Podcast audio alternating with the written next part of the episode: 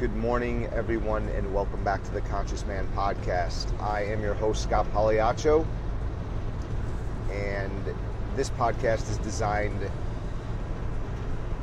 to help you grow, to motivate you, to push you forward, to guide you to your higher self.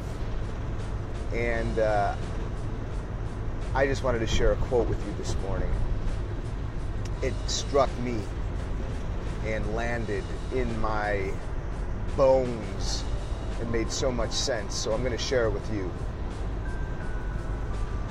If you do in life what is easy, your life will be hard. If you do in life what is hard, your life will be easy. Take that with you today. Let it marinate. Let it get in there. Let it stir around inside you. Let me know if it does anything for you, to you. Have a wonderful, amazingly fantastic, life changing day. And uh, remember,